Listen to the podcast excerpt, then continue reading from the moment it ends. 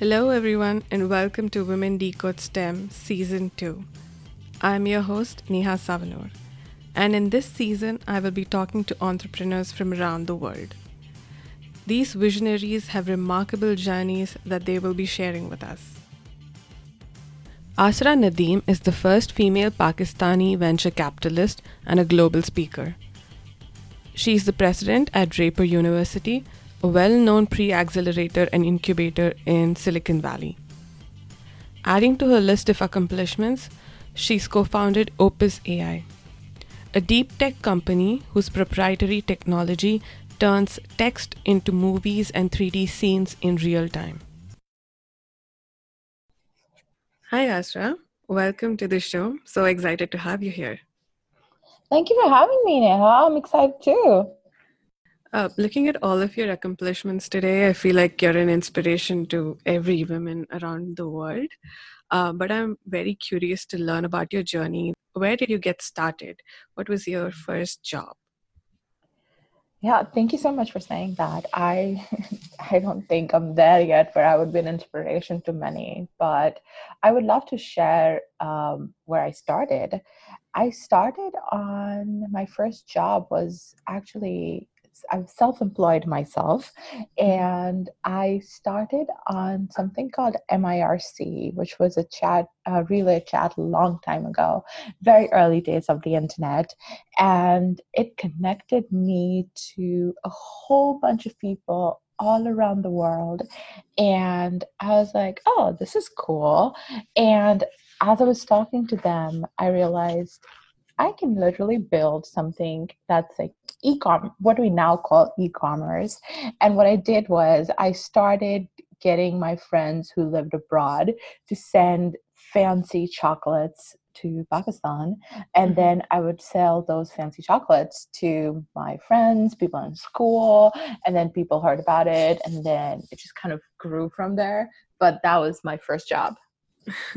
That's an interesting job and chocolates, that's fascinating. Yeah, because in Pakistan you don't get um obviously now you do, but uh way back when there's like oh you don't get like American chocolate or British chocolates or Swiss chocolates, and they were a big deal. And also, people date under the table. Like nobody's allowed to date, so it's like a Muslim culture, so you can't really date openly. Um, well, now you can to a certain extent. Back then, you couldn't. So a lot of people would like you know sneakily send gifts to their sweethearts, and that was great for my business because I was a girl. I could go to anybody's house and deliver chocolate. Networking is an extremely powerful tool not only for finding job opportunities and advisors, but also in long term career success. With Asra's experience of working with startups all over the world, including Southeast Asia, Middle East, North Africa, and North America, to now becoming an investor herself, it would be interesting to know how efficient networking has been for her. So I know that you started off in Pakistan, but you have been working in different parts of the world. Um, how did you end up in the Bay Area? And very specifically, how did you end up in the director's position at Draper University? Yeah, so um, my first job out of college, um, I was hired to do customer service for this product that they were just building. It was a matchmaking website for Muslims. And I was like, it was a weekend job. And I was like, oh no, um, you guys don't know that's not what your customers are saying. No, that's not what your customers are saying. Mm-hmm. And very quickly I was hired full time. And um, interestingly, I became a product manager for that product. And uh, we raised money from Tim Draper uh, to quite a few different um, so like two or three different venture capitalists in the valley uh, because the ceo was from stanford. So that's kind of was my first connection way back when and then i moved to dubai worked there lived in canada worked there. But uh, once I moved to Canada, I took like a year off where I did not do anything for the first time in my 20 eight years or something. And i didn't do anything. And that's kind of when i was like okay what do i want to do next? Where i want to be? And i sent an email to tim draper because um, i kind of i didn't know him in person but i kind of knew him because of our relationship with him in the past. Mm-hmm. And he was like, Oh, I'm starting this like early, very early stage pre accelerator. And why don't you come check it out? So I came down here in 2015 and I kind of never went back. And I've always felt that technology is a great enabler to financial freedom that then elevates all the other freedoms in your life. And working with entrepreneurs from all over the world kind of gave me that opportunity to, when I started, I was like, if I, because I've always worked with startups. Mm-hmm. So if I work with startups, I can, there's growth, but there's only so much that's going to happen. And then if I work here, I can multiply that by 10 or 20 because I get to work with more people. And then also I didn't know anything about venture capital and I've always been interested in how do people how do people become wealthy mm-hmm. or how do people get rich? And that was something nobody talks about this, especially like women don't talk about money and the culture that I come from, you never talk about money. And um, yeah, so that's how I landed here and then kind of worked my way through it. We've raised a fund and very and the last five years one thing i've learned is that i actually don't like managing other people's money. I just want my own money. So while investing in like in venture capital is like it sounds glamorous it's not very glamorous. It could be but it's not glamorous for me. And there are so many other ways that you can invest your money or you can still be connected with startups that you don't necessarily have to be in venture capital. And that kind of um, last year got me back to my roots of building something. You should never be scared of trying new things, but also you have to make opportunities for yourself. And once you kind of figure out, okay, this is what I want, most of the opportunities that I've had in my life have come through just reaching out to people. I have never built a profile on LinkedIn. I have never built a profile on, or like a resume or a CV. I just kind of reach out to people and send them cold emails, which are very um, relevant to what they're doing or what they're saying or how I can be a part of it or why I'm interested in something. And 50 to 60% of the times it's worked mm-hmm. which I think is, um, and again, I don't separate my personal life and my professional life. I just think it's my life. I just think of it as one consolidated life. And everything that I do, I kind of just do it for my life. And it kind of stems from there that it's a progression of things that I want to accomplish. And it's not like, oh, in my personal life, I want to be this person, but in my you know work life i want to be this other person. Yeah that makes a lot of sense and that's some great advice. First you set goals for yourself then you know who you have to reach out to in order to fulfill those goals or seek mm-hmm. help. So yeah that's very organized and it's a part of your wholesome life. Like there's no differentiation between professional and personal life like you said. And i mm-hmm. think i'm seeing that um, as i have come out of the corporate world now and kind of setting my own goals. I, I can relate to what you're saying. And you said um, last year you started building on your own. So, can you tell us a little bit about your company, Opus AI, and what your vision with it is? Yeah, of course. So, with Opus, um, it's essentially we're building a streaming platform, but at the back of it, it has a AI technology. And what it does is that as you're writing a text, it converts that text into a movie. And it sounds very like, ooh, magical. And it's just, and it's, is it even possible? It's a, it's a deep tech problem. There's a lot of things you have to solve for before we get there, but we've been able to make a lot of progress. And it kind of stems from, again, my belief that technology is a great enabler.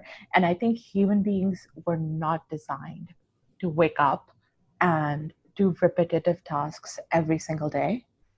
Nobody goes to college or nobody wakes up and is like, excited about oh today i'm going to make you know i'll do all these clicks in a box or today i'm going to go through this like you know financial document and just like check boxes that's not exciting for anybody and uh, a lot of those things can be automated but what gets what's gotten lost in everything that we've built with technology in the last couple of years is storytelling we have so many amazing stories in different cultures because most cultures are story driven writing or uh, knowledge transfer is done through stories and they get lost in uh, popular media because there is no incentive for advertisers. And it's really hard to build things right? It's really hard to to cgi it's really hard to build a game. It's really hard to build simulations.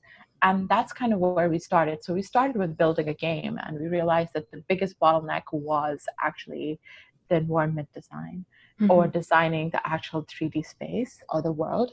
And from there it kind of just um, morphed into what we're doing now but essentially we want to take all the books in the world that we enjoy or other people enjoy and convert them into movies in real time and have them on a streaming platform for people to watch. That sounds fascinating. I, I am eagerly waiting for that to come out. I'm sure it takes a lot of work, but the end result would be life changing for a lot of people. Definitely. Um, so right now we're um, so we're targeting early next year to launch our first movie, and the system can already generate um, a lot of things that were previously not possible or previously took three to four months to do. So it's pretty exciting. Yes, it is. So, do you think um, with Opus AI and AI technology in general, the storytelling methodology is going to change and break cultural barriers? A hundred percent. Um, we've already seen that happen, right? So, for example, you now see um, everybody has access to Japanese anime, or more and more people watch Bollywood movies on Netflix, mm-hmm. or we're now seeing this like cross cultural. Um, we're seeing this overlap in uh, storytelling. But the thing is that the tools for telling those stories have not changed in uh, quite a while. And those tools have become harder and harder. So to produce a movie, somebody like Netflix is probably spending over $150,000 um, a minute, or uh, Walt Disney spends like a couple of million dollars per minute. Mm-hmm. And you and I don't have access to that. And what happens then is that we're either left with stories that somebody wants us to know, or the stories that we grew up with kind of there's no way of telling them. And i think with new technologies emerging that's going to be more and more. And you see it across right? So you see people telling different stories on uh, youtube has made it possible for people to just pick up a camera and tell a story. Um, twitch you can play a game and connect with your audience and tell stories TikTok, you can tell stories and dance or movement. So there's a lot that's already happening. And I think once we start automating the tools that we use and give them to people who are mobile first or who've never, um, it's like, you know, how you codeless tech has changed. Similarly, once you do like clickless design or you do automation and design, a whole new world opens up. Advanced technology has made it possible to bring innovative ideas to life at the intersection of multiple disciplines. For example, at the intersection of finance and technology, companies like Robinhood, Stripe, and MoneyLion are making it easier to handle payments, personal banking accounts, and investments. Similarly, the entertainment industry is seeing innovation that is changing storytelling and breaking cultural barriers. Clearly, AI is playing a crucial role in the future of entertainment and media.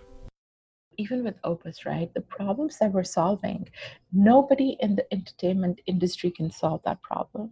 So, mm-hmm. people that we're working with are mathematicians, are linguists, linguists, are physicists.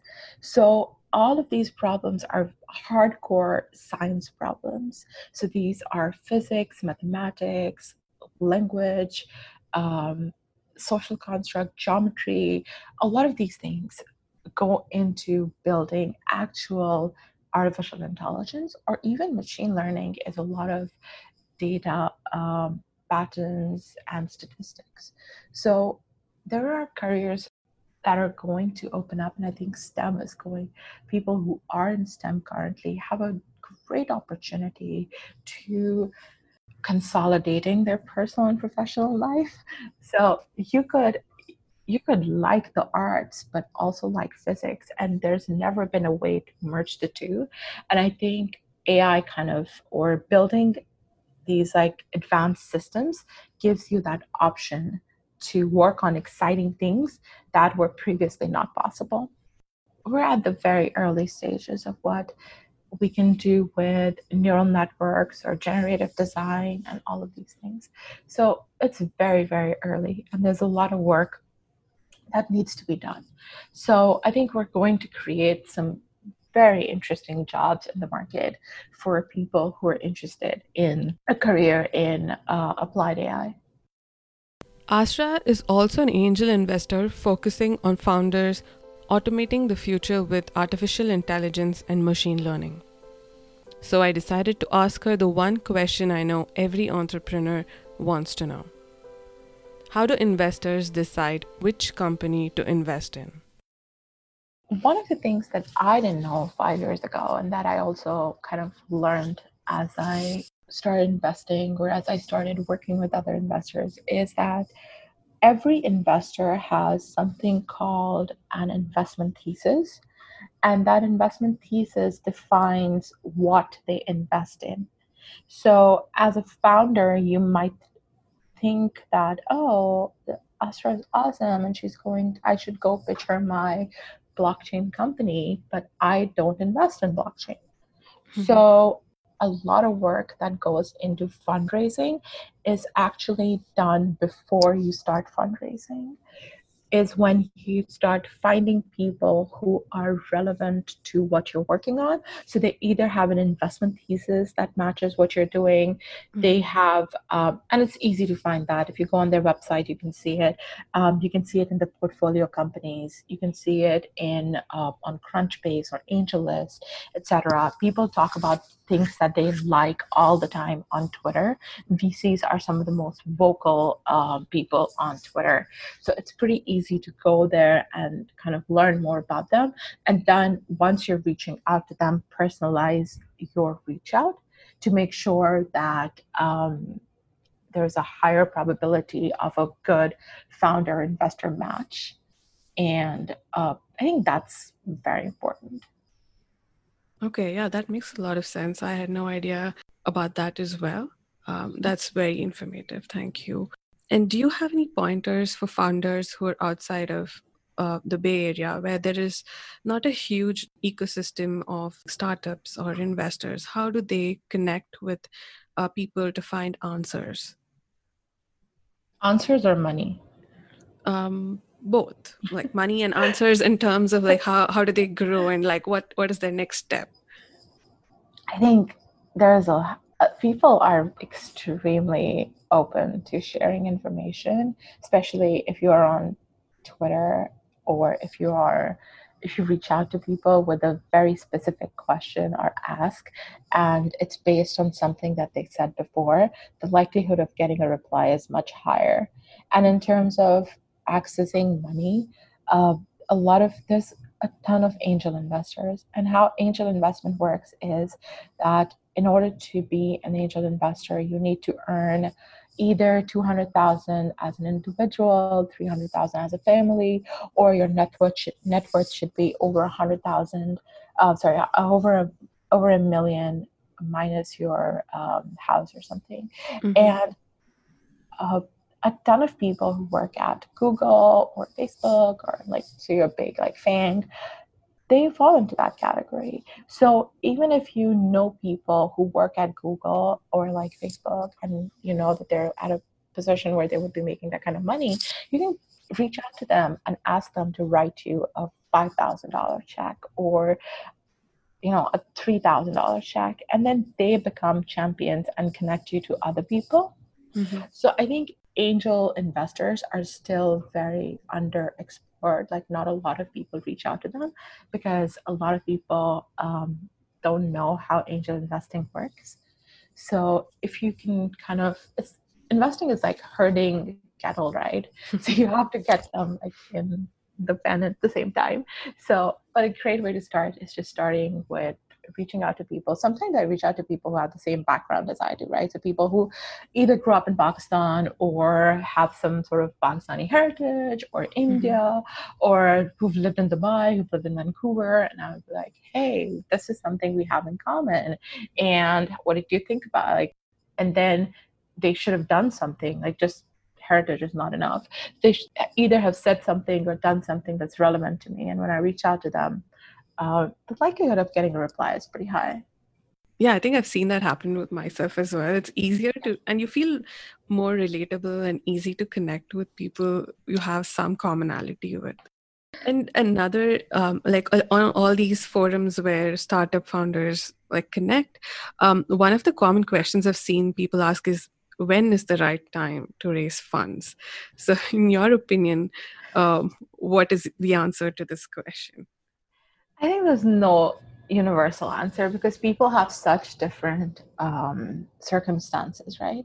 So if you are somebody whose parents can if you can afford to live in your parents garage and your parents can give you seed money or you have rich like you know when people say oh we did a friends and family round i'm like my friends and family cannot put together a hundred thousand or like even a thousand dollars would be a stretch for my friends and family right yeah. because my friends and family live in pakistan where one dollar is 160 rupees so, right. so I think it's it's a very very circumstance like it depends on people. Um, you can raise money again, it's like raising money is not easy. It's hard to raise money. It's hard to raise money when you don't have a network.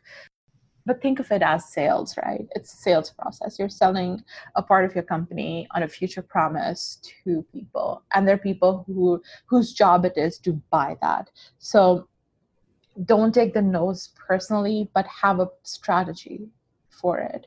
And then when you raise money is when you need it the later you raise money, the more um, like if you have traction, if you have proof points, uh, that's better. But not everybody has that option, right? Sometimes people build something and that's it. They need to raise money because they can't afford to to live, and that's kind of when you raise money.